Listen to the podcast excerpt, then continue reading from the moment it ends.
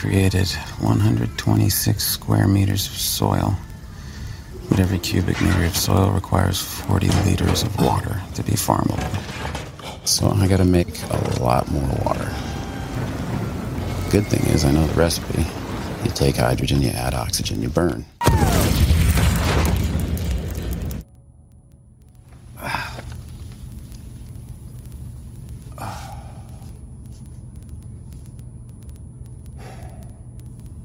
So, yeah, I blew myself up. Hello, everybody. Welcome back to another wonderful episode of Chuck Goes to the Movies, where we talk about different films or filmmakers that impact our lives or influence our love for movies. And this is it. We have reached the final episode of the 2020 year.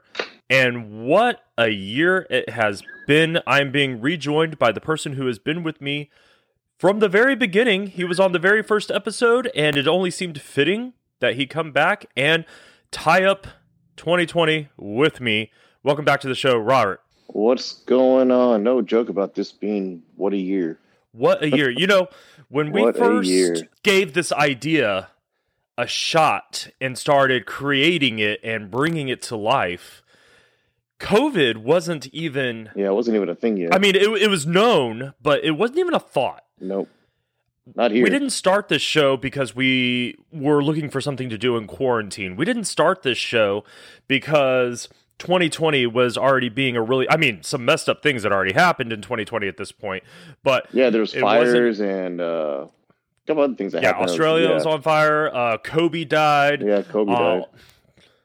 So, uh, like, so 2020 was already off to kind of a very rocky start, but we started this because we really just wanted to talk about movies, and the show has grown so much, and I'm thankful for everything that has happened um, this year. And I, I know that's kind of a crappy thing to say, but I mean, we got to try to look at the positives too. So much bad thing, so many bad things have happened in 2020, but I'm going to consider this a great thing that happened in 2020, and because COVID took off the way it did, I mean, we saw a lot of creativity happening out there. You know, I'm Oh, not yeah. the only one who's launched a podcast. Several people have launched podcasts. People have been putting themselves out there. We've seen an uptick in creators on places like YouTube, TikTok, Instagram, uh, podcasters, radio, everything like that. It has not stopped the creativity of the world. So I think that's a true testament to 2020. Yeah, definitely.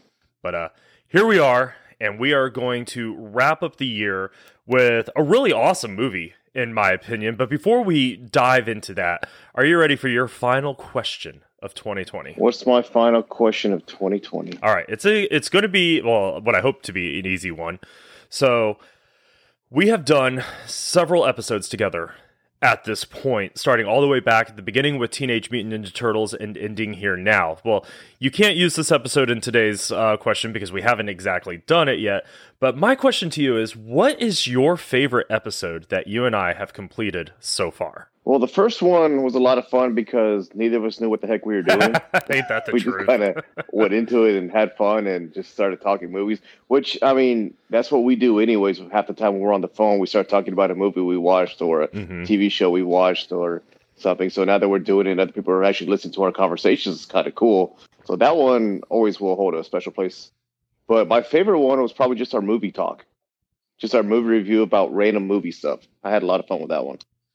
That was a good one. I really, I, I, I really did enjoy that format of the show where we could just kind of talk about anything and everything that came to mind. And as far as movie goes, I really like, I really do like that answer. And But but if you think about it though, we do that anyways. true, So like we'll start talking about a movie and then we'll go off on a tangent and talk about something else and MCU always comes up, so we start talking about the MCU for about an hour Mhm. or Star Wars or something else.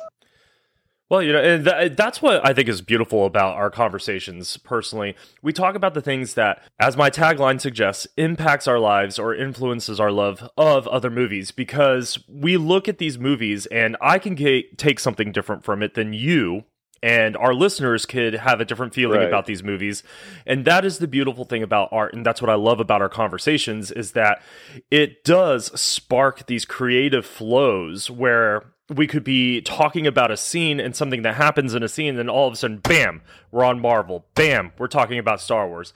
Bam, we're talking about something completely different. And then we have to sit there and backpedal and like, what the heck were we talking about to begin with? That's what I love about our conversations, and that's what I Well, love about all the the- conversations in all these episodes. When we did the Armageddon episode, I think we talked for about an hour before we even talked about Armageddon. I know, and I, I'm not going to apologize for that at all to our listeners because uh, by now you know what you're getting yourself into. We may talk about the movie, we may not talk about the movie. Uh, you know, Armageddon was the draw to get you in, and we probably spent 25% of the episode only talking about that particular movie. Yeah. So uh, Although I love that movie. it's a great movie, and it was a great just- episode. other things came up. Yeah. Yeah. So uh, I like your answers to the movies. Uh, my answer is going to be kind of similar. Uh, Teenage Mutant Ninja Turtles. I always tell people, as cliche as it sounds, I want them to start with the very first episode that we ever did because, uh, like you said, you know, we put a lot of time into it. We put a lot of effort and a lot of love into that episode. We had no idea what we were doing, but it's probably the episode I'm most proud of because that was the launching point and the show has grown so much from there and our we've gotten more comfortable we've gotten more relaxed and we've gotten more capable but i just love going back and thinking about all the time and effort and energy that went into that episode it's definitely uh, one of my uh, biggest achievements one of our biggest achievements uh, when it comes to this show but uh, and i do like that movie talk i really do enjoy that movie talk but one of my Yeah, that, that was a lot of fun. it was a lot of fun. But I'm I'm gonna have to say one of my favorite talks is uh, the one we did recently was uh, Back to the Future. Oh yeah, that was a lot of fun too. That that was a blast, and we've had we've had a lot of good ones. I'm looking at the entire list right now. So we started with Teenage Mutant Ninja Turtles. We did True Lies. We did Ocean's Eleven, Armageddon, um, Demolition Man, National Lampoon's Christmas Vacation, which is the second most downloaded episode of all Really? the ones. What's the first? The first one's Teenage Mutant Ninja Turtles. Makes sense. National Lampoon's Christmas Vacation is my second most downloaded episode. Uh, so there's something to be proud of right there. Um, our movie talk, we did that. Uh, Apollo 13, Tucker and Dale versus Evil, which is uh, another fun movie that we did. And then uh, Back to the We Future. did about forty-five minutes of Star Wars. I that. know. Which Anthony from Porcelain Peak, if you're listening, you still haven't told me what you thought of our Star Wars. yeah, I was kind of wondering too. I, I listened to y'all's podcast and he said he was going to have some some thoughts on our Star Wars talk. I'm kind of wondering what those thoughts were. Anthony, we had our talk all the way back on October, uh, back in October. So you owe me an answer, buddy. I'll be waiting. Um, but we've had done a lot of great things, and now we're wrapping up this first year talking uh, about a really great movie. And I'm looking forward to the movies we are going to be doing next year. So thank you for joining me on this journey. Quite honestly, I couldn't have done for- I couldn't have done this without this without you.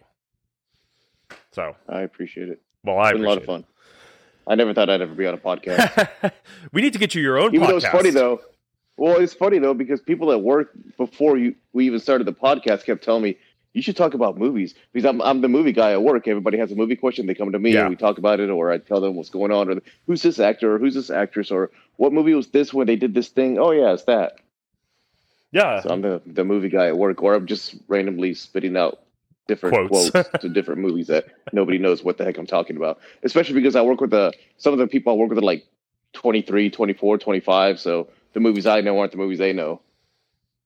I know. I, I've got I've got a very uh, similar dynamic, except I'm the younger one on my team. So I talk about these newer movies, and they're all staring at me like, "What the heck are you talking about?" But then they'll talk about the movies that they watch, and I'm just like, "Ugh, there's so much. There's so many more better movies out there. Come on."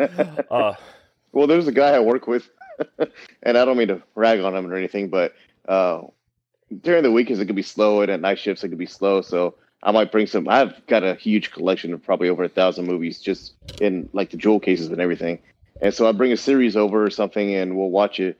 And so I brought the um, Indiana Jones series over, great. and we started watching it. And he said, "We get to number four, and he goes, "This one's probably my favorite one." And I looked at him, and I was like, "I don't think we can be friends anymore." what is wrong with you? That's your favorite one? Really? Number four? Ah, wow. no, no, no, no, no. What's no, your no. favorite Indiana Jones movie? Mine? Uh, Yeah. Last Crusade, always. Last Crusade by far is my favorite. For me, it goes Last three, two, one, growing four. up. Yes.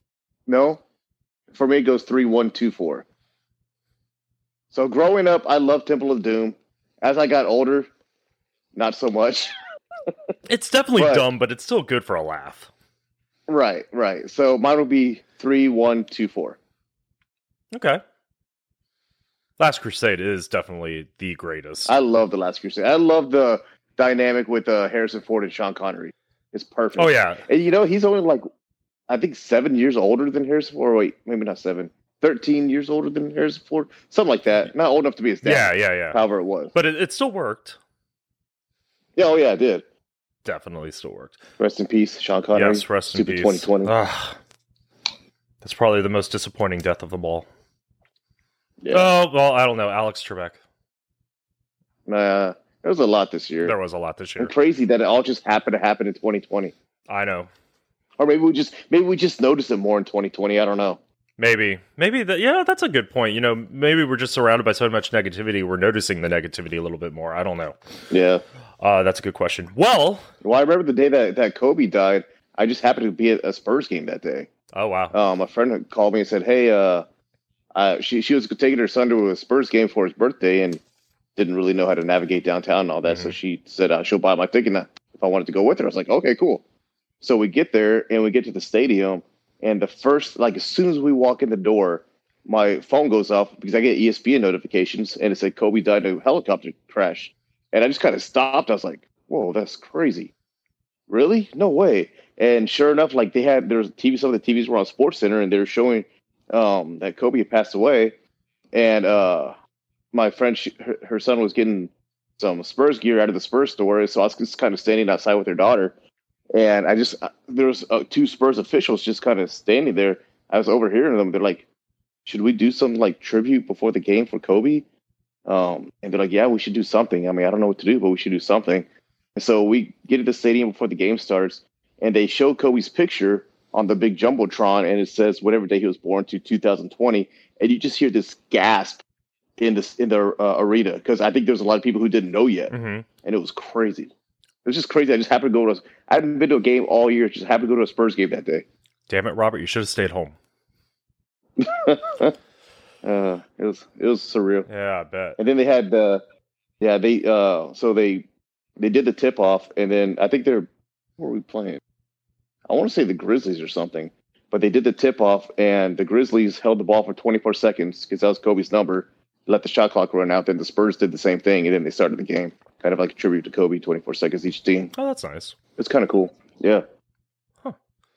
But anyways, Yeah, you know, not not not being a huge basketball fan myself. I mean, yes, it was sad that Kobe died, but I mean, I don't, I wasn't as affected by it as a lot of other people were. But yeah, 2020 has been a hell of a year. I'm glad it's coming to a close. Uh, let's just hope 2021 has something a little bit more fun in store. But before we can get there, let's talk about the movie that we are here to talk about. So you chose. Yeah, we haven't even mentioned it yet. I know. I've been I've been very strategic not to talk about it, even though everybody heard the little audio clip at the beginning of the movie. Uh, but uh, we're talking about The Martian, and this is such a wonderful, wonderful movie. I rewatched it again this morning before this recording because I wanted it to be fresh in my mind. yeah, I watched mind it last night.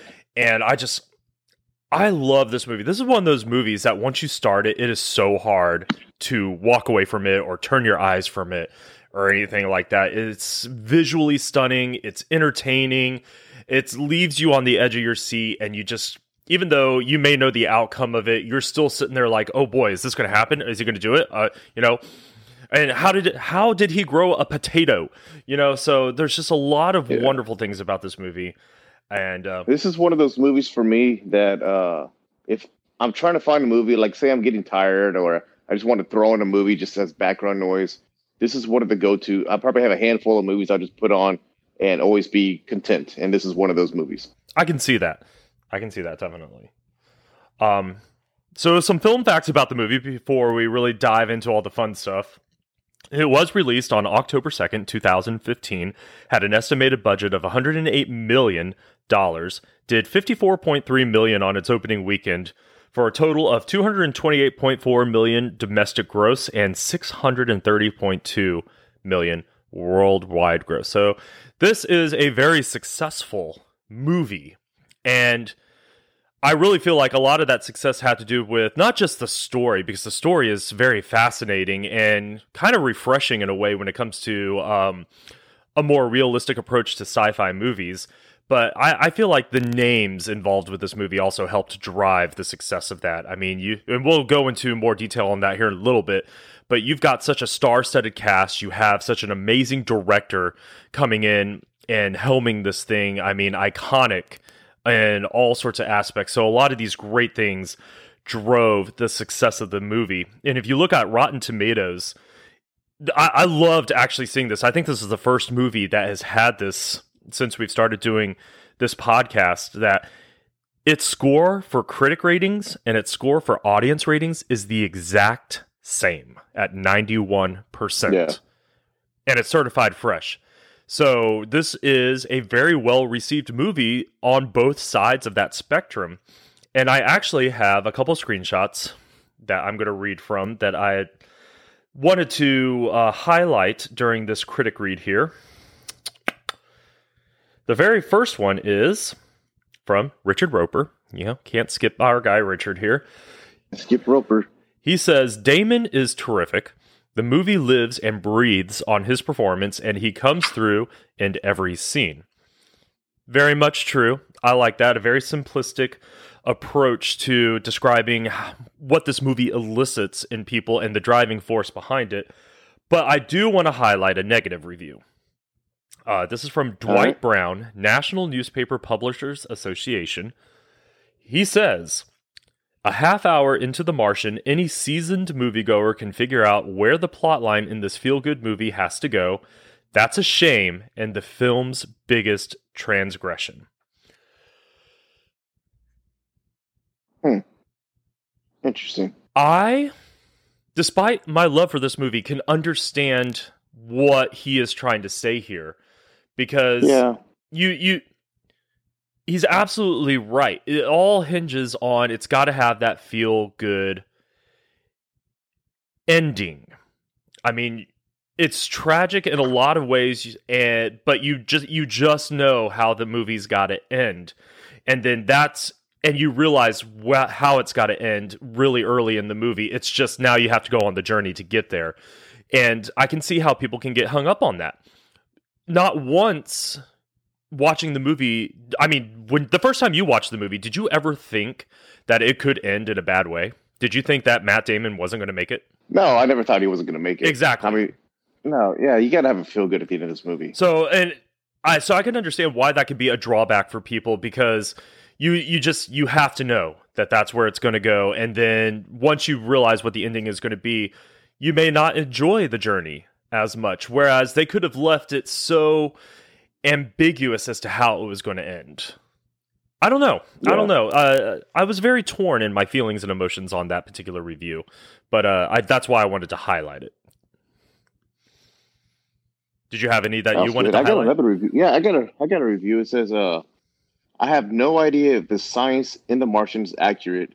It sure felt accurate, which is all that matters in a way. On top of being wildly entertaining, this film is about using its wits to overcome seemingly insurmountable odds. I thought that was a good review. That was a good review. And um from what I've read, the science is the science is there, flawed in ways, but the science is there. These things are capable of happening given that certain technologies exist. So when I said earlier that this is one of those sci-fi movies that's a little bit more uh, I like uh, grounded reality sci-fi movies, which means these things actually could happen with the technology yeah. and stuff that we have today. Well, I mean, there's parts of this movie where we don't have that technology in, yet.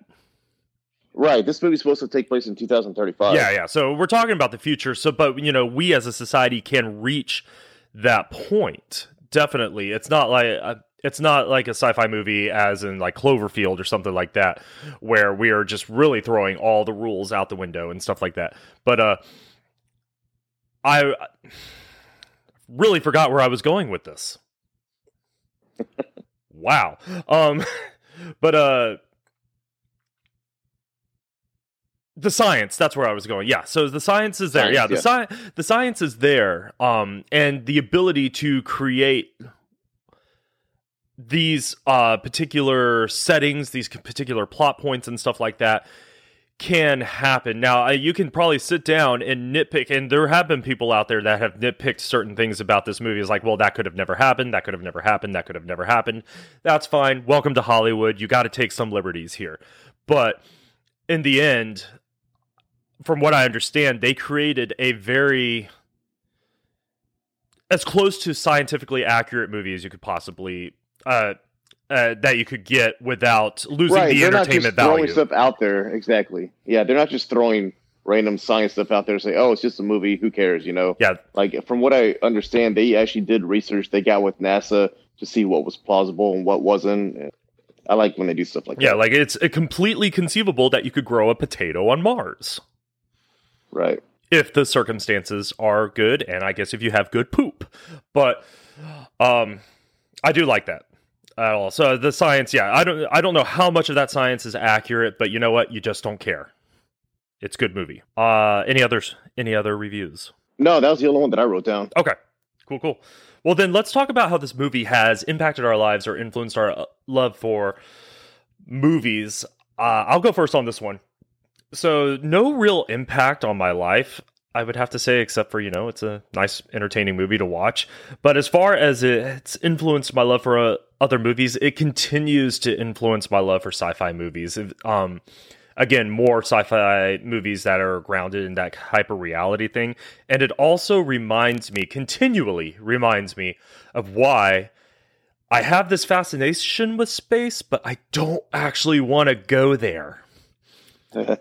Um, I don't know if I do or not. this movie, you know, I was like, if I get left behind, I mean, obviously, I don't think I would ever be chosen to go on a mission to Mars because I'm not a smart botanist or chemist or anything like that. I mean, I'm just a, I'm a simple podcaster and I know how to drive a boat on the water. So, you know, I just don't know if I would ever be selected for a mission like this, but I just don't know if I could deal with being left behind. It's the gravity thing all over again. So like the movie Gravity, I love it so much, but I get like I have panic attacks watching that movie because I just don't want to get stuck out in space like that. So it's movies like this that continually remind me that be, space is awesome, but I will stay as far away from it as possible. Right. And that, that's one thing I do love about this movie is I like movies. For some reason, I like stranded movies. I guess you could say, where it's just the actor acting by himself. Yeah. Because to me, it like really shows how good of an actor you are. Like Tom Hanks in Castaway, or Sandra Bullock in Gravity, or any anything like that. I I, I, I like those kind of movies. And the difference with this one is you have like in Castaway, pretty much that whole time that Tom Hanks is cast away, that's all you see. You don't see they don't go back to different parts. With this, you have Matt Damon cast away on Mars, but they also go back to NASA and see what they're trying to do. So there's there's many different different aspects to this movie instead of just Matt Damon stuck on a on a Martian planet. Yes, and I and I feel like that helps what- drive the plot line a little bit more too. Right. So how has this movie Yeah. impacted or influenced your life? I don't know if it's really impacted or influenced my life. I just it's just a fun movie to watch, and every time I watch it, I just I just love it even more. And the the I don't know, I'm trying to pick my words here. um, no, it's just a it's just a really fun movie to watch every time I watch it. Like I said, I've never gotten tired of it. Um, it's one of those movies I can just have on in the background, or if I'm going to sleep, just I'll put it on and not go to sleep. I'll just watch the whole thing and then finally go to bed. Um, it's just it's just fun to watch every time I watch it. I mean, it, it is such a great movie to watch. I don't think it's one of those movies I could just have it on in the background though. Like I said earlier, it's one I like. Once I start it, it's it's hard for me to like peel my eyes away from it or stop watching it. It's Well, one of those things I saying, got to like- like I start it from said- the beginning to and wa- watch it till the end.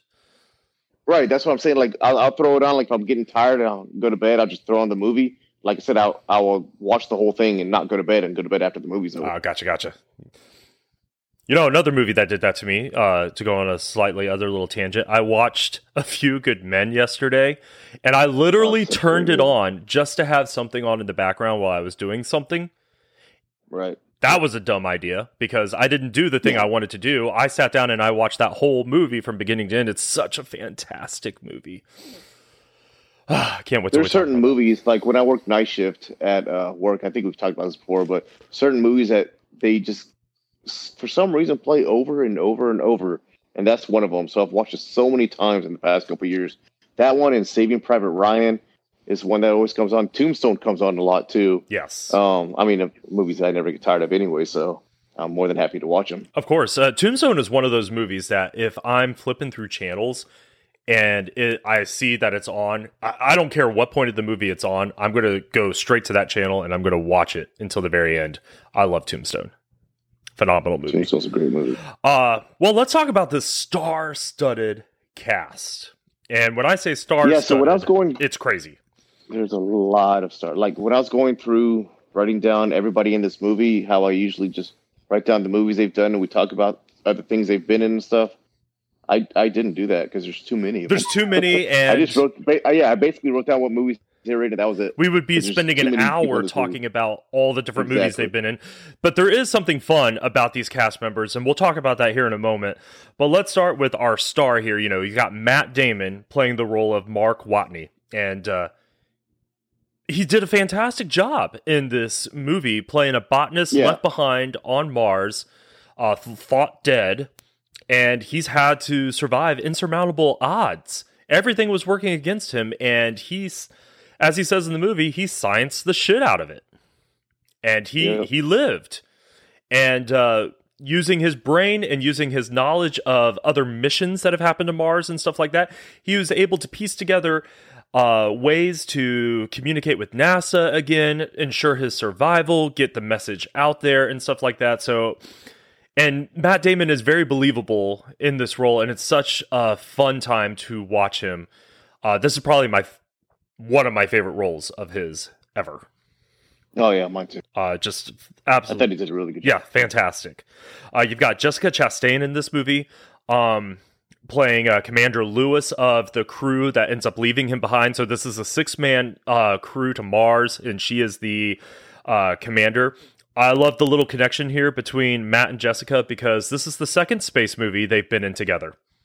Although in the first Yeah, one they didn't share, yeah, they didn't share any screen time in the first one, No, but uh, they were both in Matt Interstellar. Damon was kind of he was kind of a dick in Interstellar. He was trying to ensure his survival. He was just being selfish. I get that. I'm not trying to justify it, but you know, that was his character. He tried to kill Matthew McConaughey. well, who hasn't tried to kill Matthew McConaughey at some point in their I don't know. uh All right, all right, all right. Uh we got All right, all right, all right. we got Kristen Wiig playing Annie, who's with a PR rep for NASA. Uh, not my favorite role of hers. I'm not an overly huge Kristen Wiig fan to begin Well, with. you don't really see her in many dramas at all. It's always comedies that you see her in. Yeah, and I don't know. I I didn't think she did a bad job. I don't think she did a bad mean, job, but she's not exactly standout either. You know? I don't think that was a role to be standout though. With all the other roles and actors in this movie, I think that was just kind of a, From a fill-in. I guess. yeah, yeah, I can see Yeah, that. You, you needed you needed a PR person because of everything that's going And- on. oh, look, Kristen Wiig's available. Okay, cool. Um, right. I think she's going to have a true standout role in the upcoming Wonder Woman 1984. So Apparently, she plays a villain. Right? yeah, so it's going to be uh, very interesting, and they're going to be releasing it on HBO Max and 4K on Christmas I Day. So that. that's what I'll be watching. Um, Yep. we got Jeff Daniels in it. Jeff, the iconic Daniels. I don't I like him in this movie. voice, like, really? No, at all. Explain yourself. Okay. I really feel like his performance fell flat. I really felt like he wasn't. I honestly felt that too. He wasn't giving his normal Jeff Daniels self, and maybe that was on purpose. I do not know, but it may it kind of like the whole Kristen Wiig, you know, kind of being that secondary character type thing, and maybe he wasn't giving it his all because he didn't want to overshadow what was happening with the other actors or stuff like. Because he's not the he's an important part of this movie, but he's not a central character, and if you I don't want to take away that spotlight, but I just really I couldn't connect with like I felt like anybody could have played this character. Anybody. I, I- I know what you're meaning by he fell flat in this role, but I, I think that's what the character called for. I Maybe think that's the character's personality. But I, for to me, like anytime you see a movie where you know you've got these dramatic stakes happening, and so you know he's in this power. He's the NASA director. Um, sure, you know he's got to play the politics game. You can definitely feel that in his performance, his uh, political savvy. You know the way he uh, responds to people and talks to people and whatnot. But I really felt like he there was not a lot of emotion. You're talking about leaving a man on Mars and how do you get him home? And he like had no emotion over it. Zero.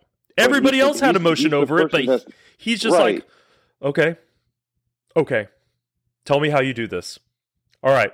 I know it takes nine months to do this, but you're going to do it in three. And, uh, oh, I expect your resignation on my desk at the end of this. Like,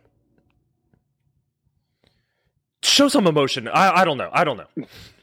if I were the NASA director, I'd probably be, I'd probably be like, you know, I'd be uh, um, Ed Harris in Apollo 13 when he's finally losing his, you know, losing losing his cool with everybody, and he's finally raising his voice and slamming his hand down on the table. But but not not everybody has that same personality though, and I think that's that was that character's personality is what Jeff Daniels portrayed. I just knocked over Kylo Ren. Sorry, Kylo.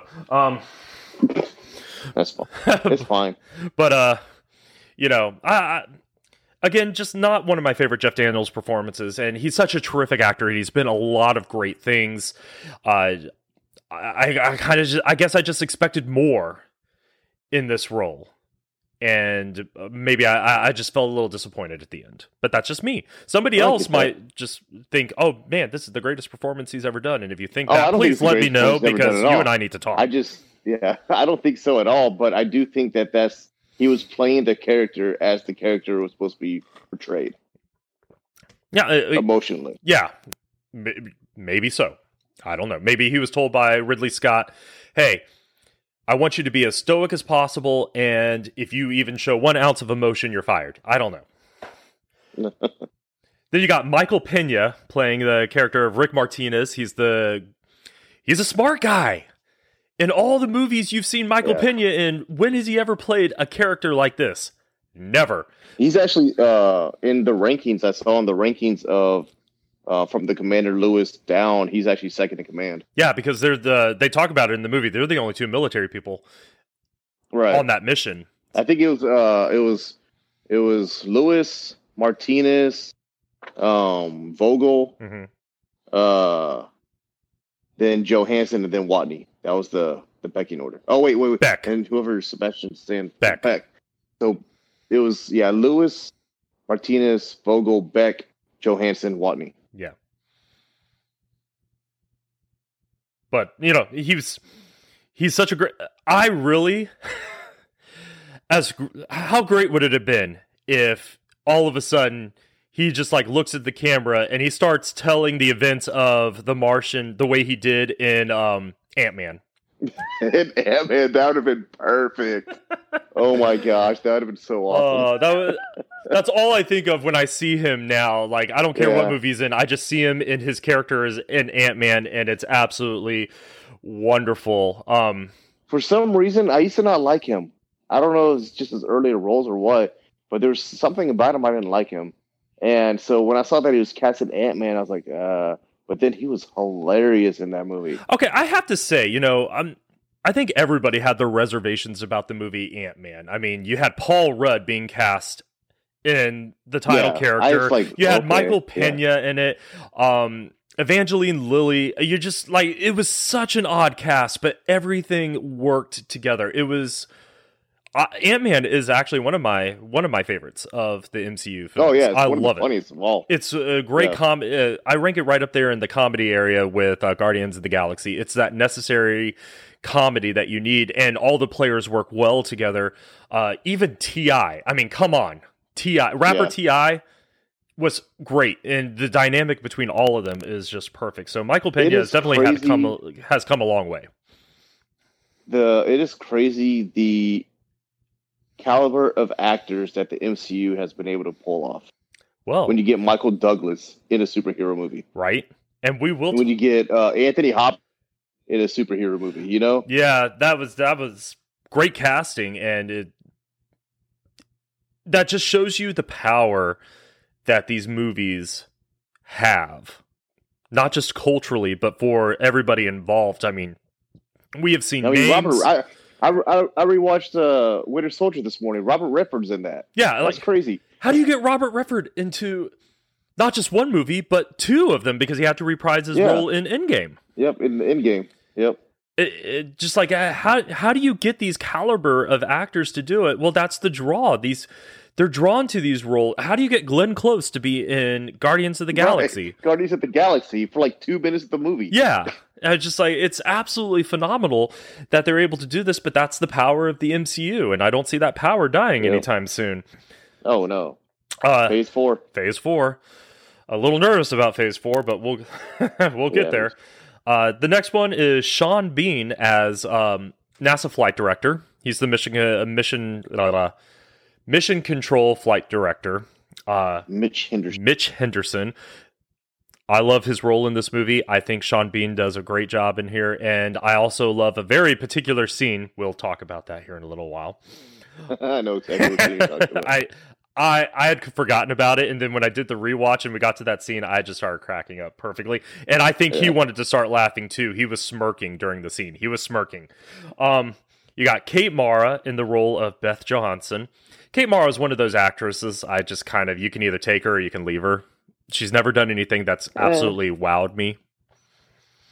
She's just here and there Yeah, throughout Hollywood. I think her. Uh, I think her sister Rooney Mara is a little bit more famous. Um, Well, you know that she's uh from the the Mara family that owned the um New York Giants. yeah, Her grandfather was the founder of the New York Giants. Yeah, I remember reading that. Uh, you got Sebastian Stan in the role of Chris Beck.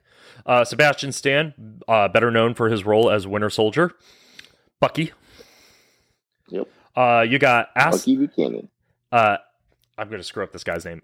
Aksel I don't know how to say Hennie. it. Aksel. Oh no, I thought you were talking about. Oh no no no! Trust me, I haven't gotten to him yet. Aksel Hennie, Aksel Hennie, I think that's how you say it.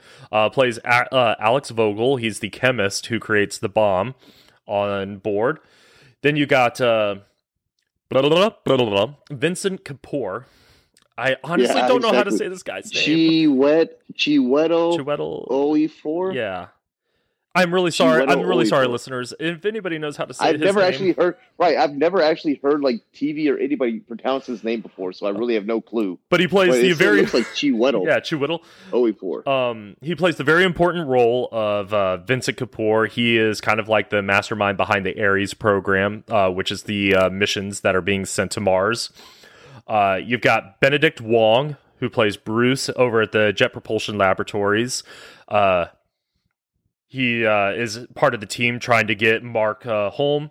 You got Mackenzie Davis playing Mindy Park. She's the one who sits there in mission control and she's uh, monitoring satellite communications. Uh, before this, I had no idea who Mackenzie Davis was. I know she was in that new Terminator movie, that awful Well, Terminator she was in the movie. Halt and Catch Fire show, which I heard was really good. I just never watched it. It was on A and E. It was about the same time that uh that Walking Dead had just started. Ah, no, I never saw that. And uh, the last person I, I have written down is he can't go without any type of mention here. Donald Glover playing the role of Rich Purnell, the caffeine fueled guy who comes up with the final plan to rescue Mark Watney from Mars. Did you have anybody else written down? Nope, I ended with Donald Glover. Perfect. What is the big connection with a majority of this cast? The same thing we talk about in every podcast. The MCU. MCU. Almost everybody that we've mentioned so far has either appeared briefly in a Marvel movie or been a star in a Marvel movie. So we got Matt Damon, who has Matt Damon. Matt Damon, he redneck number two, wasn't it? Matt Damon was no Matt Damon was uh Oh, I- played Loki. I forgot he was actually in two Marvel Dude. movies. So he was in the MCU as Loki in Ragnarok, but he was also in Right. Deadpool 2 as Redneck number 2. Well, see, you can't really count Deadpool. I know that's he- not that's part of the MCU, but that's why I said they've either been Yet, in the it's about to MCU be or been in Marvel. Okay. Because Jessica Yeah, Chastain hasn't been in the MCU, Jessica but she's Chastain been was in in- Marvel. she's the X Men Dark Phoenix movie. Exactly. Uh, Kristen Wiig hasn't been in a Marvel movie, but she's about to make her DC appearance. Uh, Michael Pena, Ant Man. Michael Pena, Ant Man. Kate Mara was in a Marvel movie, Fantastic Four, the remake, awful. She was also briefly in Iron Man Two. Yes, I forgot about that. Homeland Security agent. So she was in the MCU. You got Sebastian Yep. Stan, who's probably the most recognizable MCU actor uh, in this list. soldier. Winter, uh, he plays Winter Soldier and been in all those movies. Uh, you've got uh, Chiwetel Ejiofor. Um, he was in Doctor, Doctor Strange, Strange. and also was Benedict uh, Benedict Wong was also in Doctor Strange and uh, Endgame. Benedict Wong played Wong. Yes. Uh, not just Endgame, he was also in, in uh, Infinity War, Infinity War, and Infinity in War's game. in- yeah, and Endgame. Uh, Donald Glover was in Spider-Man: Homecoming. Yep. So a lot of these actors have have that That's really I'm saying awesome. the MCU is so big and broad, and the MCU has taken over Hollywood. They, want. they have. They just get whoever they want, and the fact that Matt Damon has such a small part in Ragnarok, you know, but But it's memorable. Yeah, It's memorable. like the first time watching, I'm like, is, is that Matt Damon playing Loki? I didn't I didn't catch it at first. Honestly, it wasn't until after the movie that I realized it was Matt Damon. Well, I saw it at the theater. I had to look it up later to see if that really was Yeah. him because, like, no way, that's Matt Damon. Mhm. Just for like, it was literally like not even a 30 second part. Yeah, but it was so hilarious. Uh, and then let's talk real quick about the director Ridley Scott. You know, again, what an iconic director. His very uh, all the way back to 1979, Alien. Such a fantastic movie. Uh, he's done a lot of great movies: Alien, Blade Runner, uh, Legend, uh, Thelma and Louise. And then he had a wonderful little run there in the late 90s white squall in 96 gi jane in 97 uh, and I then like Gladi- gladiator in 2000 uh, Black Hawk Down. black hawk down Right hannibal after that. uh, matchstick men kingdom of heaven uh, american gangster body of lies the really weird robin hood remake with russell crowe uh, prometheus Oh, which yeah. i know a lot of people don't like prometheus i actually do i think it's a great movie I need to rewatch it. I watched it once and I didn't like it, um, and I've never watched it again. Exodus, Gods and Right, yeah. Kings, The Martian, and then Alien Covenant. That's an awful movie. Yeah. That's I tried watching it again like about a month ago, and I turned it off halfway through. I was like, I can't do this. I can't.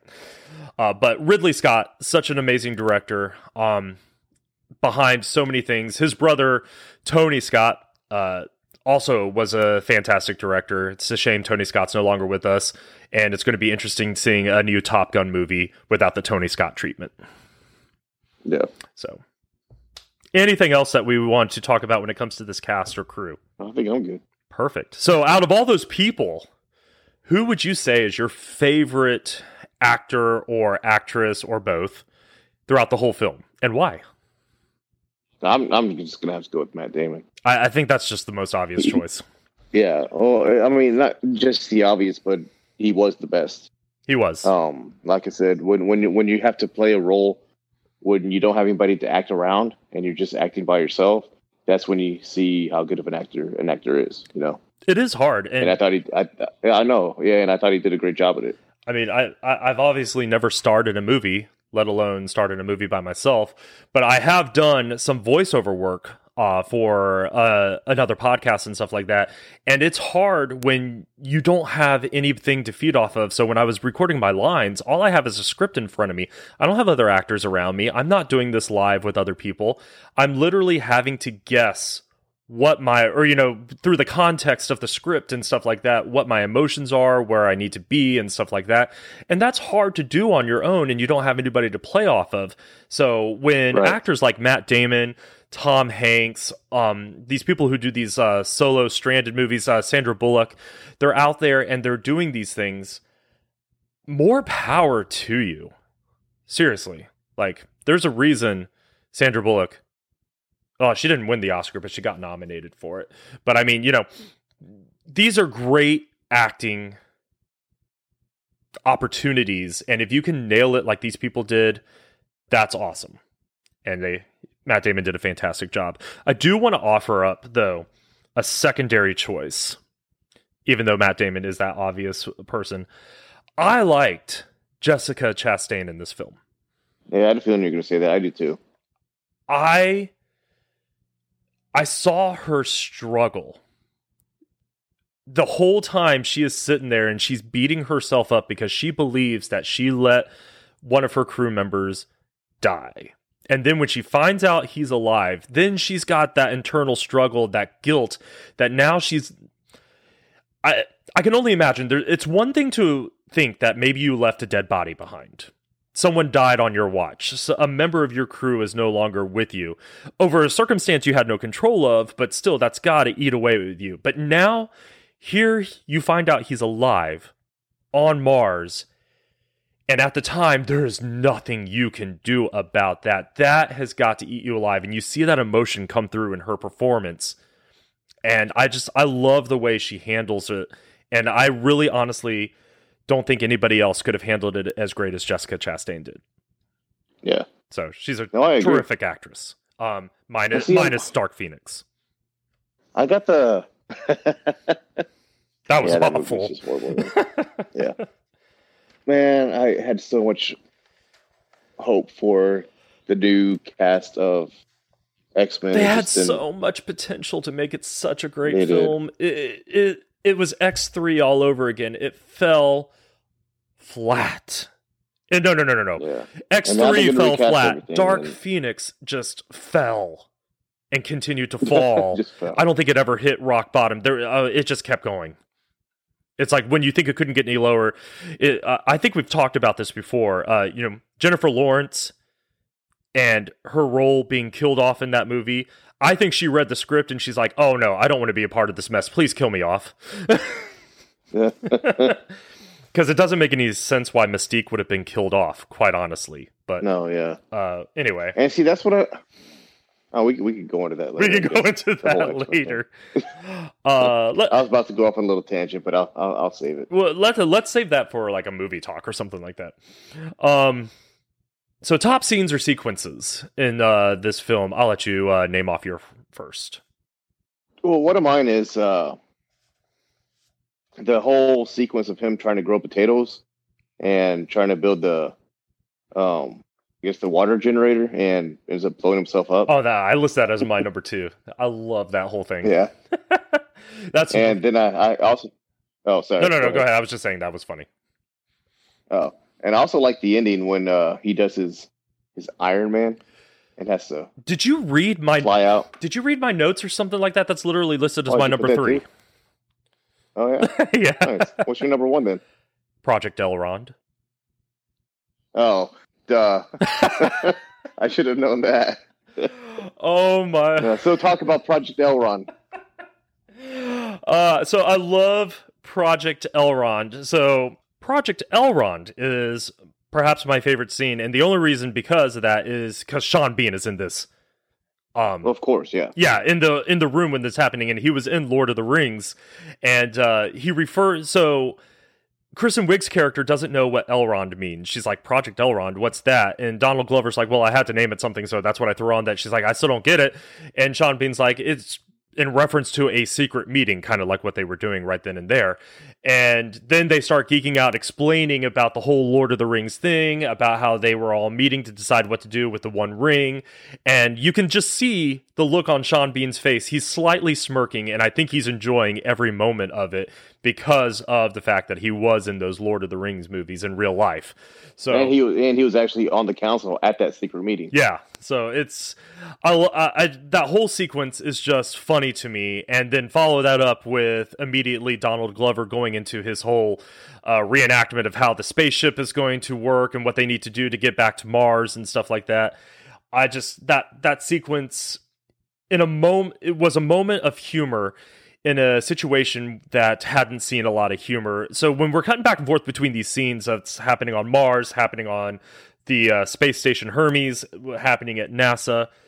There's not a lot of humor at NASA. They're all sitting there struggling, trying to figure out what they need to do to get Mark and the crew and home think, safely. And I think that's that's Jeff Daniels' character again, because everybody's freaking out trying to figure out what to do. Somebody has to have the, The calm head. head. yes, and be the voice of reason. And that was Jeff Daniels' character, and that's how he played it. Okay, all right. That you know what? That's a great argument, honestly. And now that I think about it, I yeah, someone's got to be that there's a, grounded there's a character. scene. There's a scene when, uh, right, exactly. You have to have that grounded character there. Otherwise, shit's just gonna hit the fan. pretty Mhm. much. Nobody's good. No, nobody's going to know what to do. Everybody's just running around like chickens with their heads cut off. So you have that scene where um, the Chinese NASA, I don't know what they're called, but the Chinese NASA um, calls Jeff Daniels and says, "Well, you could use the our our boosters to take the supplies up there." And he hangs up the phone. He goes, "Yes!" Like he was so happy that he's getting help, and that was the first emotion you would see out of him the whole movie. But during that scene, there was nobody else there. He was by himself. So when he's with everybody else, he has to be the level-headed person. When he's by himself, of course, he's going to show a little emotion. That's an excellent point. You do it. You do it every freaking episode. You manage to take an idea that I have or an opinion I have and you turn it around. So, all right, I'm not going to be as harsh on Jeff Daniels' character or portrayal of said character moving forward because that makes a ton of sense. In front of people, he's got to be one way, but in the privacy of his office with nobody around, he can kind of let his guard down a little bit. I've never directed the National Space, right? Yeah. you know, agency, or I know that's not what it is. I've never directed NASA, so I can't imagine the toll that really takes and the the de- sense of decorum you've got to have uh, in undertaking such a role. So yeah, his moment of we won't call it weakness. His moment of humanity happens when nobody's looking because he doesn't Exactly. want he doesn't want people to see that. Okay, all right, I'll take it. Bam. Boom. This is how we do, guys. All right, let's move on to quotable lines. There's a lot of great one liners throughout this whole film. There are. I, I had a hard time choosing which ones I was going to highlight. Uh, why don't you uh, go ahead and name off one first? Uh, well, kind of towards after um, they left him, and I don't know if it's like a quotable line, but it, it kind of he just kind of goes through when he sits down at the camera for the first time and basically says, uh, he says, if the oxygenator breaks, I'll suffocate. If the water reclaimer breaks down, I'll die of thirst. If the hab breaches, I'll just kind of implode. if none of those things happen, I'll eventually run out of food and starve to death. So yeah. That's basically his first reaction to being left there. I mean, it's the calmest reaction. That's calmer than my reaction. And, and, and, right, oh yeah, of course. Well, I mean, I'm sure he had had a couple hours by the time he sat down, but still, I mean, that's one of many things that could go wrong. And like you said, if nothing goes wrong, I'm just going to eventually run out of food and starve to death. Indeed. And that's when he started doing the potatoes. Gotta love the potatoes. Uh I think one of my favorite, aside from just the small one-liners, which I'll list all my little one-liners here in a moment. I love the one where he talks about um the laws of international waters. So Yeah, I have that written down. I've been thinking about. I was going to start with that one too, but I, I started with the other one. Uh, it just it's funny. It's but you know, from what I understand, it's absolutely true. I've been thinking about laws on Mars. There's an international treaty saying that no country can lay claim to anything that is not on Earth. By another treaty, if you're not in any country's territory, maritime law applies. So Mars is international waters. Now, NASA is an American non military organization, and it owns the HAB. But the second I walk outside, I'm in international waters. So here's the cool part. I'm about to leave for the Sherpa crater. Uh, I'm not even going to try to butcher that name. Uh, the crater, where I'm going to commandeer the Ares 4 lander, Nobody explicitly gave me permission to do this, and they can't until I'm on board the Ares 4. So I'm going to be taking a craft over in international waters without permission, which by definition makes me a pirate. Captain Blondbeard. Mark Watney, space pirate, Captain Blondbeard. Captain. Well, he's asked us to start calling him Captain Blondbeard. Well, uh, technically it is. Uh, oh, I know. He explained it to Oh us. Oh yeah, he told us. Yeah, Uh, but yeah, that, I, I love that whole space pirate uh, idea, and um, just about as funny as his Iron Man line. yeah. He got to be space pirate and reference. Iron Man. Uh, I also like. Uh, I don't want to come off as arrogant here, but I'm the greatest botanist on this planet. But- luckily, in the history of humanity, nothing bad has ever happened from lighting hydrogen on fire. At least he's got a sense of humor in the face of uh, everything. Um, or like in his uh, very first recording when he gets back into the hab. Hi, I'm Mark Watney, and I'm still alive. Obviously. This might come to a shock to everybody. uh, so all right. So as much as I was sitting there hating on uh, Jeff Daniels and uh, his performance up until recently, thank you for turning my mind on that one. He did have a fun little line during the same scene about Project Elrond. If we're going to have a secret project called Elrond, then I want my code name to be Glorfindel. yeah. And then Kristen Wiig looks at everybody. I hate all of y'all. um, and then he, what was the other one? Oh, and tell Commander Lewis, disco sucks. So I got thoughts on that too. Okay, go ahead. Is she the only person that thought to bring music? Seriously. One person brought music and it's all disco. Okay, that's what she likes, but nobody else brought any other type of music at all. I kind of thought about this too a little bit. I, but then I just chalked it up to you know, I mean, it's a funny thing in the movie, and you wouldn't have it if everybody else brought their music too. But I'm definitely bringing my music if I go to Mars. heck yeah, you know every, every everything. I mean, it would all be on a little USB drive or something like that. I'm sure, but Right, exactly. the thing that got me was as he was going through um he was going through her computer and stuff like that and i was like how did don't these people lock their stuff like, you know, like have Passwords? passwords Yes, and I stuff like the that? exact He's just thing. able to open up his computer and go through the- all her files. Right. Like, The hexi hexadecimals, he was looking through everybody's computer looking Yeah. for him, and Johansson had it on hers with like something goddess of evil or something, some movie. but anyways, yeah. Um, I thought the exact same thing. How did he get into everybody's I was like, everybody's computers? does nobody password protect anything? He's just going through. He's like, I scoured through every file, and I'm like, okay, well, they might not have anything like sensitive on there, but I mean, that's still people's personal property. Uh, Right. uh, who's going to stop them? But how did you do it? How? You're a botanist. You're not a hacker.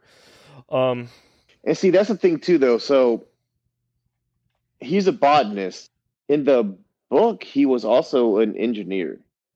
They never made mention of that in this movie. He well, was just a botanist. I But the all the technical science stuff he does that's not botany, is engineering. he's got to have some right. Exactly, he's got to have some sort of degree on how to do stuff like that. And I was just about to say that. So th- they kind of allude to the fact that, you know, he's not just a botanist. Maybe botany is his primary focus, and maybe that's why he was definitely brought onto the mission. But, you know, he's it's obvious he's got a background in engineering. He's doing um he's doing complicated math.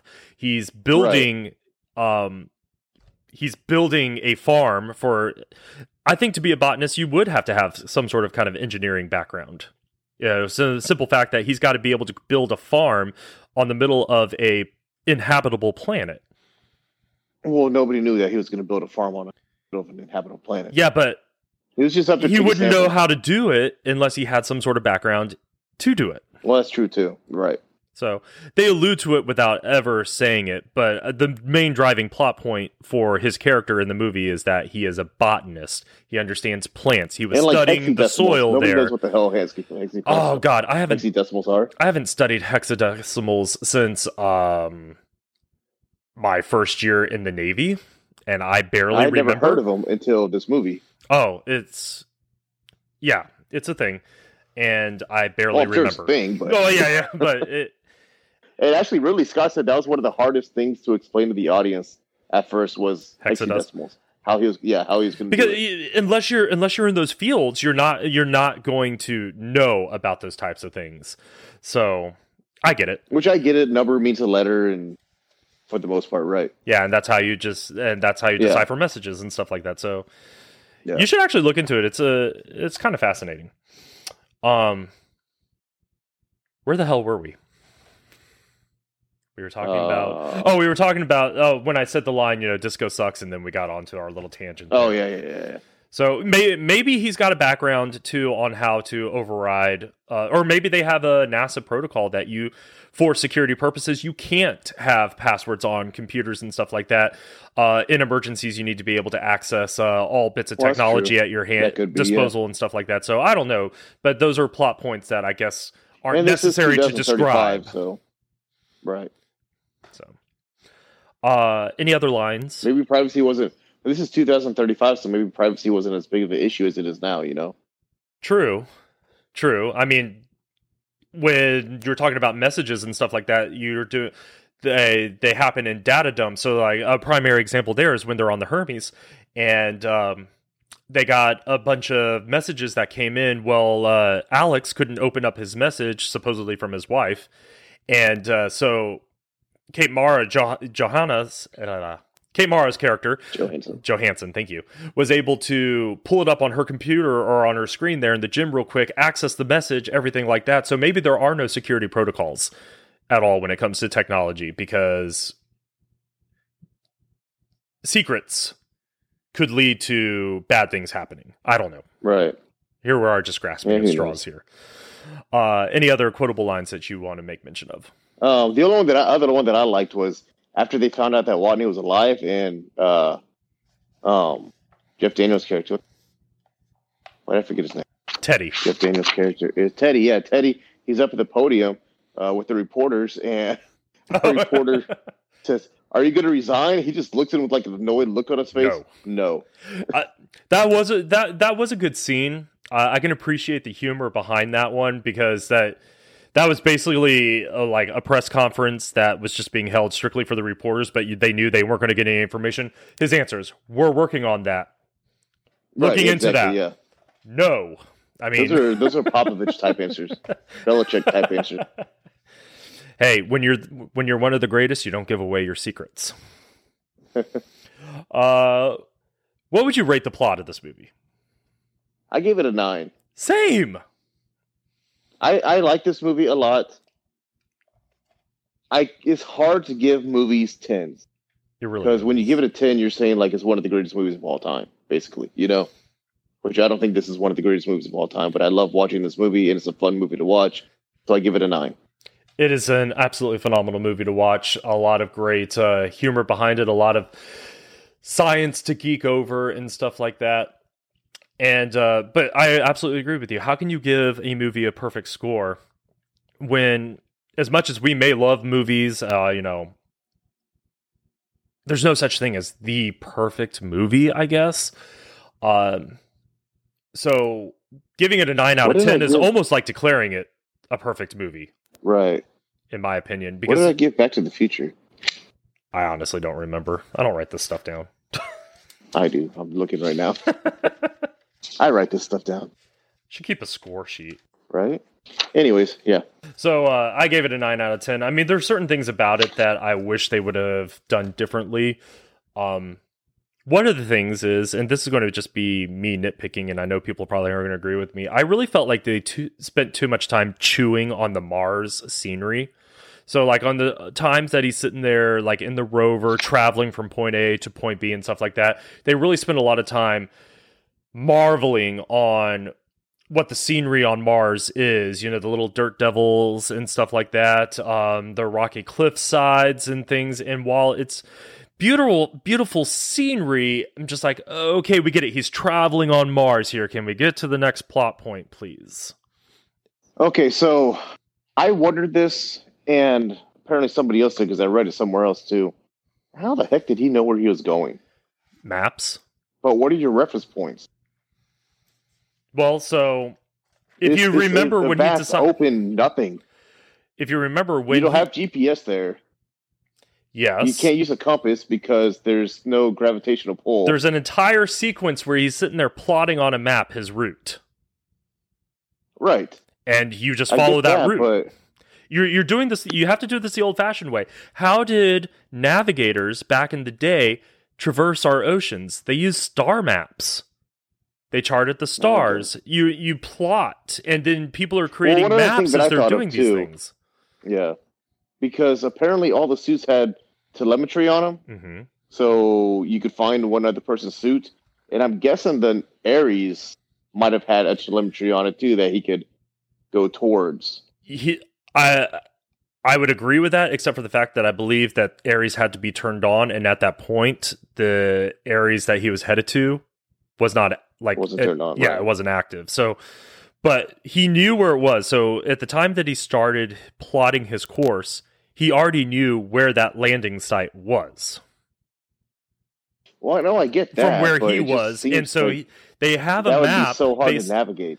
it would be hard to navigate because you've only got this map that's taken from satellite imagery. It's not like or, or rovers that have gone before these uh, Exactly. It- it's just it's just everything looks the same. It's not like there's a tree there or there's a something over here. It's just vast desert. you're just going to everywhere. you're going to do the best you can. So it's kind of like what uh, my job entails. So when you're driving a boat, yes, you're able to see what's out there in front of you and stuff like that. But there are times where you don't know what's going to be happening. Uh, heavy fog sets in. It's dark out, and you can't see every little landmark and everything. You're relying on everything that's already happened before you to get from point A to point B. So you're relying on radars. You're relying on GPS. Now, again, like you said, he doesn't have GPS and stuff like that. He doesn't have radars mapping him actively right then and there. But what he has are satellite imagery that has been taken and compiled to build the best map that he could possibly have. And they also allude to the fact that, you know, there are so many variables that could happen on this trip. They they said as long as nothing happens, he's on course to do what he needs to do given that he doesn't run into any issues or any problems. Anything could have happened to that rover. He could have hit an unmarked cliff, hole. ca- like yeah, exactly. So many things could have happened. So anything that was going to happen during that traversing of the terrain could have was going to be luck of the draw. He, but he had to he had to give it a try. But he had a general get idea how to get from point A to point B and hope there were no obstacles in his way based off a map. Well, I guess also I didn't even think about this till right now. He could still converse with NASA. Yes, so, at they the could have end of the guided day, him They too. could see him. Right. They could have seen him on satellite and said, "Okay, you're off track." Or you need to head like a heading this way, or okay, I, I just thought about that. Right yeah, now. they could have been correcting his course well, in Right. the realest time they could do. That what was sense. it? 24, 24 minute delay between messages. Yeah, twelve like that. minute one way, twelve minute back. So But anyways, like he was saying too, though, um, when he was driving the rover over to the Ares, they said that he took it out four hours before noon, and then the batteries had to charge for thirteen hours after that, yeah, and then he'd drive again. Mhm. That's a long time for those batteries to charge. that's why it was going to take him days to make that trek. I think he said like fifty-four days, Something like Something that. like that. Yeah. which I also have another nitpick about that too. Okay. Um, so I, from what I've gathered, he was there about a year, five to seven months. Okay. So like a year and a Uh, half, something like that. Yeah. Yeah, about a year and a half. So he takes a 54 day trip to the Ares. He gets there, he flies up. When they get him, they bring him on the Hermes. He takes his helmet off, and Michael Pena's character says, Oh, you got a little smell going on there. He goes, Well, yeah, I haven't showered in a year and a half. Yeah. Well, he had. He showered right before he got on the rover to go. It showed him getting out of the shower, and he the whole time he was in the hab, he showered probably every day. Interesting point. So that that that kind of bugged me. Why he'd tell him I haven't showered in a year and a half when it really only been like three months. Hmm. hmm, hmm, hmm That's an interesting point. That bugged me the first time I ever watched it. Yeah. Anyway, Um, any other plot holes or mistakes? so uh, before he took the journey on the rover to Ares, they had him drill the holes in the roof Mm-hmm.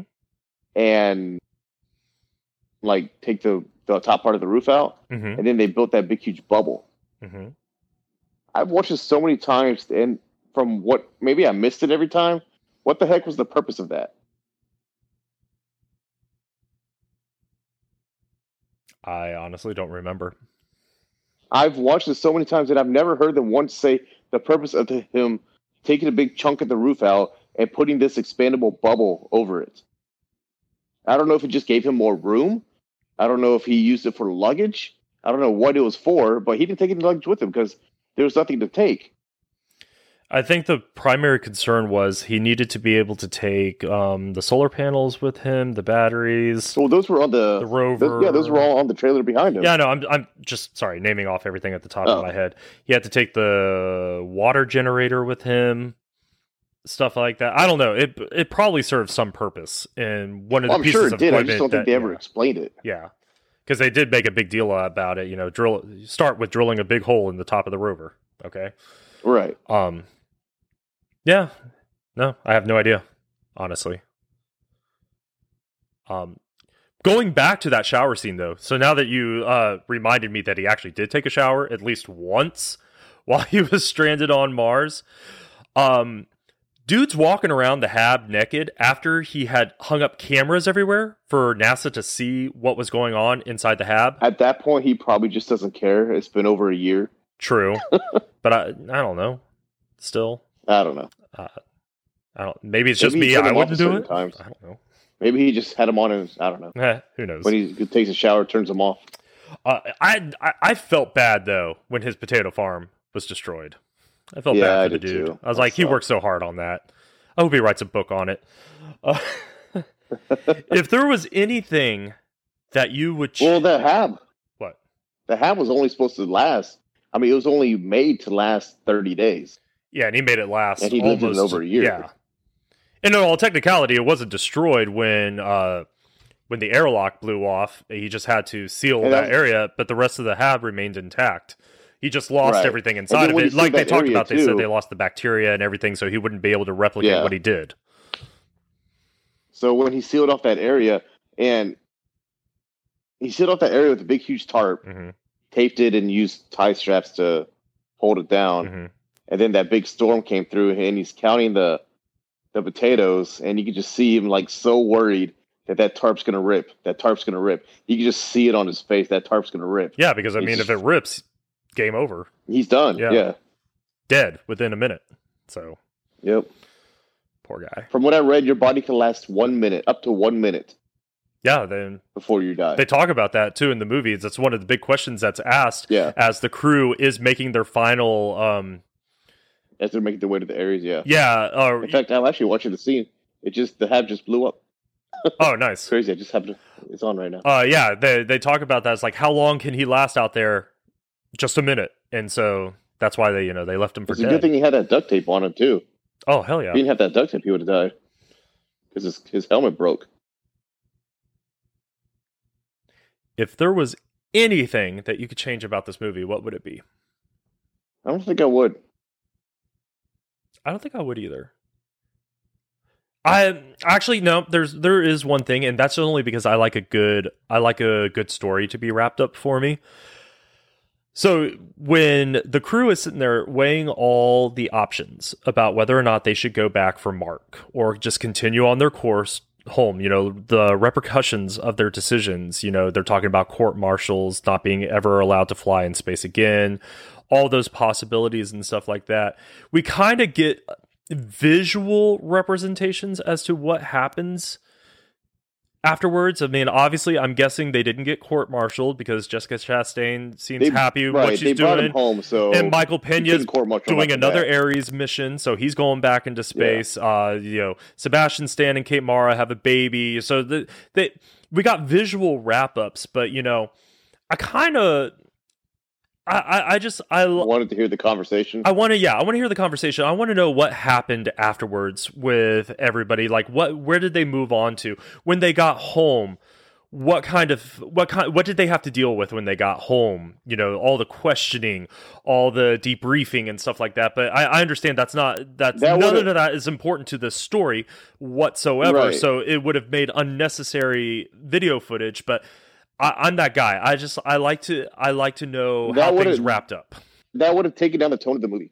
Oh no, I get it. I get it. That's why that's why when I say I wouldn't change anything, but there is one thing I wish I could have seen. I'm not saying uh, they needed to do it, but uh, maybe the book explains it. Maybe I should just read the book. I have no idea. Well, no, I mean at that at that time, you bring him home, everybody's happy. You're seeing how ish how life is for them. They're doing the next Ares Ares mission, so yeah, so you're seeing obviously them all everything's watch it, moving and, forward, Yeah, but every, every, everybody, and and it's a happy tone. So if you would have seen them come back, get debriefed, it would have prolonged it. This movie's already two and a half hours long almost. I know I'm not and saying my you- it idea prolonged is everything. It, it, I know. I'm just saying it would it would have brought the whole tone of the ending of the movie down. Yeah. Uh, I just I, I get stuck in the details. Maybe that's why I'm not a screenwriter. um. So, uh, miscellaneous talking points. Is there anything else about this movie that uh, we need to highlight for our listeners? Um, let's see.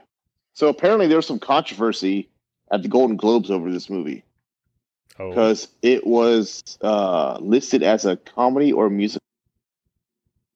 a comedy or musical? Yeah, and it won Well, it's because from humorous, what I've heard, right? From what I've heard, the drama uh, category was so packed with movies that year, they decided to list list this as a comedy or musical, and Judd Apatow was is. And apparently, they made a rule after this that uh, if there's more dramatic tones in a movie and it's not a clear cut comedy, it has to be in a in the drama category. Well, what did Judd have up in the comedy? Uh, what did he have? Hold on, I can tell you. Let me look that up. It's probably some Uh, dumbass that was what, movie that doesn't matter. 2015? You know, he's not the greatest filmmaker in the world. I, hope guess that'd be understands 16. that. Well, no, he's got funny movies though. I, I I know he understands that. Oh, it it was up against The Big Short, and that was Judd Apatow's film. He had two films then, because Trainwreck also was his movie too. Oh, But that's not the. But the the thing on the other side though was the drama movies that he had had to go up against would have been The Revenant, Carol, Mad Max, Room, and Spotlight, which The Revenant won, and then The Martian won for best musical comedy, which has no music in it besides ABBA and and a little comedy. This is a drama. By every account, this is a drama. yes, it is. I absolutely agree. They should have. And so they had they changed the rules the next year that it had to be a clear cut comedy to be in the comedy musical section. Yeah, that was the year I was hoping Mad Max was going to run away with every award that it was nominated for. I guess I still need upset because I watched it once and I didn't like it. Didn't Spotlight end up winning the Best Motion Picture Oscar that year? Well, I don't know about the Oscars. Yes, it did. I it The did win Revenant the- did. no, it won Did? Best Motion Oh. Picture. Oh, so Leonardo won the best actor though for Revenant. Yes. But anyway, uh, so okay, I can understand why Judd Apatow would be upset about that. Uh, the Big Short was uh, actually a semi decent movie. And Matt Matt Damon won best actor for a musical or comedy. Yeah, that's kind of messed up. Yeah. that's Really messed up. that is a little messed up. But hey, you know what? It's just an award. Oh no, I get that, but for a lot of these actors, I know it's you know, it's important. It's part of the prestige. It's something they put on their resume and all that fun stuff. I won this. Uh, I mean, but that's the same thing too. Though, would Matt Damon have won going up against Leonardo, DiCaprio in The Revenant? no. Exactly. I'm. uh, uh, I say that not because I think I Leonardo. how DiCap- got- I don't think Leonardo DiCaprio deserved it for The Revenant either. No, I don't think he did either. Um, if he if he he should have won it for What's Eating Gilbert Grape when he was a kid. Yeah, exactly. There, there are certain. I really feel like at this point, and I've said it before. I'm going to say it again. I don't like Leonardo DiCaprio. Uh, I've never. they been a big gave him the Oscar for The Revenant just to finally shut him up. I really feel like it was a political. Now, there's a couple of movies like Wall Street. He was really good at Wall Street. He probably should have won the Oscar for that. Too. I, he probably should have won an Right. Oscar for that. What he should have, though, what they didn't push hard enough for it, is he should have been nominated for and won Best Supporting Actor for Django Unchained, his one of his finest performances of his career. he was good in that. But no, no, let's overlook that and let's give him the Oscar for The Revenant. Tom Hardy was better in The Revenant. Yeah, I've only watched it once. I've only watched it once, and that was enough for me. And they, they did this. They did the Star Wars thing in it, and where they where he got inside the bear instead of the tauntaun. Yeah. Like, oh, it is totally copy Star Wars right here. Uh, but uh, anyway, I digress. Um, that and that's the problem with awards and these award shows and stuff like that. There's always going to be a controversy. That one I didn't realize. I guess I never really well, I don't know how it. that would have happened though. I don't know how if Ridley Scott said, "Hey, let's." No, that's the studio. comedy. That's the studio. know? I think the studio Oh, I guess okay. screwed that up. studio push for it. They were trying. They were. They wanted to be a part of an award season, and they were going up against some really heavy hitters in the drama. So I think that's really messed up that they stole. They basically stole an up, award Yeah, from true comedies. So yeah, because this isn't a comedy. Yeah. it's got some comedic features in it, but this is by all accounts a drama. because it had it gone up against the other movies, it, it it's not. It doesn't say anything bad about this movie, but it would not have done well at all against those other movies. So yeah, that's kind of messed up. That is messed up. I didn't realize the controversy behind that. I really hadn't put a lot of thought into it. So yep. um, Anywho, so the Mars exterior scenes were actually shot in Wadi Rum, Jordan, because they have red colored desert. Oh, that's cool. Yeah. I was I was cool. wondering I about was kind of wondering how they did that. Yeah. too. yeah. I thought maybe that was just like they filmed it in the desert and then kind of CGI'd everything to look orange or something like that. But I didn't actually go Yeah, look it up where apparently, they filmed it. Jordan has a has actual red colored desert. That's pretty. Uh, let's see. Matt Phil Matt Damon filmed all his solo scenes in five weeks, and I, which all I got. I have one here about Donald Glover. So, uh, in the scene where we first meet him as Rich Purnell and he slips and falls, um, oh, yeah, I did read this. uh, and he uh, says, "I need, I need more coffee." Apparently, he actually did slip and fall, but did not break character and stuff like that. And they decided to keep it in the movie. Yeah, that's always great. When I, I read stuff like that all the time. I was like, oh, that's pretty cool. So, uh, actually, watching the movie last night when he was growing the potatoes, I was curious and I looked it up. It takes seventy to one hundred and twenty days to grow potatoes. Hmm. But of course, that's on Earth. So I don't know if the. I would assume it'd be the same because isn't for the most part dirt dirt. I don't know. Well, I guess that's more sand. So Oh, here's something about um, what we were talking about earlier when it comes to uh, Mark and his uh, degrees. So in the book, he has master's degrees in botany and mechanical engineering, but in the movie, he's a doctor of botany. He has a PhD in botany, but no engineering background. But it's implied that he has training in engineering based off of what he does throughout the movie. right, gotcha. Well, so that also brings up the question: if anybody else would have been left behind, would they have survived? I say no, and the only re- and it's just convenient that he was a botanist and he was the one yeah, who got he just left happened behind. to be a botanist. He was one. Yeah, because um, if uh, any of the other ones, maybe the chemist would have stood a chance. I don't know. Alex, the chemist, would have stood a chance. yeah. Uh, but uh, any of the rest of them, they would have stretched out their food for as long as they possibly could, trying to establish. They would have been smart enough to figure out how to establish connections uh, with uh, NASA and stuff like that. So none of that would have changed. And maybe a but- botanist could have. Well, right. So at that point, maybe a botanist would have come on and say, "Hey, this is how you grow food." exactly. I don't know. it, it could have gone either way. So, but I think the chances of their survival are s- severely reduced just from the simple fact that they don't know how they wouldn't readily know, or we assume they readily wouldn't know how to create their own food in what is supposed to be an uninhabitable, no growth planet. So, Yeah. I think that increases his chances. So, if he wasn't a botanist, he probably wouldn't have lasted as long, or you know, he probably would have lasted long enough to establish that hey, I'm alive, stuff like that, and maybe make it to a supply ship, like drop off. But he also started growing the like like I said, it took what seventy to one hundred twenty days to grow potatoes. So, But he had I mean- he had a ton of food because But- you know he had enough and- food for six people. and he got a head start on it too, though, because he was a botanist. He did all that before he ever established connection with NASA. Yeah, so I mean, he he, I think he did it right, and I think it was very accurately uh, depicted throughout the film. He established what he needed to do to survive, and then he established what he needed to do to get off the planet.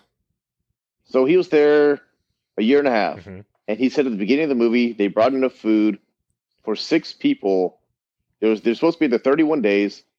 They brought enough uh, food for six people. They doubled it for redundancy of I think they said six uh, 80 no, 68 days worth hmm for six people, That's a lot of which would have got him through. I think I think he said Sol 350 or something like that. And if he would have, So ra- and if he rationed it properly, like Right. even rationed Exactly. a I'm- I'm- meal, I'm- he could have right, I'm doubled assuming that. that's three meals a day. Right. I'm assuming that's three meals a day. So just take that down to two meals a day. You're and he could have made it to a supply ship. 300. Right. So Yeah. There's a lot of stuff. No matter who got left behind, there would be a lot of things working in your favor, but your your knowledge in certain areas definitely is a step towards your survival rate. Yeah. And I think he had the highest chance of survival out of all of them. And he did. Yep. and it, it, it, like I said earlier, it's perfectly depicted. He ne- he did exactly what he needed to to survive, and then he did exactly what he needed to to get off the planet. He knew what his priorities were. He didn't start coming up with a plan to get off the planet. He came up with the plan of what do I need to do to keep myself alive long enough to get off this planet. And that's just that's a testament to, and that's what I that's why I like that closing speech he's doing at the astronaut recruiting meeting. He's talking about Yeah. you know at any point did I think I was going to die? Yes. And these are the thoughts you need to have. And then I'm sure he dove right into and but here's what you need to do. You have those thoughts, you overcome them, and this is what you do. And he's going to be the obviously he'll be the per, best person to teach it for the rest of time because pro, unless something else catastrophic happens, he'll probably be the only person to ever do, go through such a thing. Right. so That's all I have. How do you not lose your mind at that point? Oh, I would have lost year it a a long time ago. yourself, isolation. Yeah. Seriously. I can, as much as we always say, "Oh man, I just wish I was by myself." No, that amount of time by myself, I would have been cuckoo for cocoa puffs by the time if somebody found me alive. Yeah. I haven't left my house in a day and a half right now, and I just kind of want to go do something. I've been luckily, I yeah, My I got to leave my house and see people. So, well, that's all I have on The Martian. I think that's all I have too. Yeah. Awesome. This movie here, we actually probably talked more about the actual movie than than anything, else. of all the movies we've ever done. and we did it in a pretty decent time too so i'm proud of us there um this is it guys 2020 season is over we have talked about a lot of amazing movies uh, so far this year and next year i've got a bunch of fun stuff planned including a little reformatting of the show so i'm excited about that but uh thank you so much for taking the time to listen to all the episodes, uh, joining me and Robert and all of my guests as we uh, talk about these movies that have impacted our lives or influenced our love for other movies. This has been such a great adventure, and I can't wait to continue this adventure into next year. But now the time has come to go ahead and just call it a day, call it a year. Going to go on a little hiatus, and we'll come back in 2021 and we are going to launch with a very fun movie. I'm excited to. Should we go ahead and tell everybody what we're going to be talking about, or should we just let them Go play the guessing game? So, we launched our 2020 season. Our inaugural episode was Teenage Mutant Ninja Turtles. Great episode. We've referenced it several times throughout the year. We've never continued the conversation. So, we decided that for our opener of 2021, we are going to continue that conversation and we're going to dive into Teenage Mutant Ninja Turtles number two, The Secret of the Ooze. So I'm really excited about that. Yep. Uh, ret- Return to the Shredder, Super Shredder. Um, Super sure. Uh, Tokka and Rahzar. um, and uh, Vanilla Ice back at the height of his day. So I'm excited for that. I'm excited for everything that's going to be following that. And you're going to hear a lot of familiar voices in the next season as well. But I also have some new voices planned. So stay tuned for all of that. Enjoy the holidays, guys. Be safe. Um, here's a little bit of news the theaters are dying. Let's just go ahead and accept that fact they're probably never going to make the recovery and they're never going to be what we all grew up with.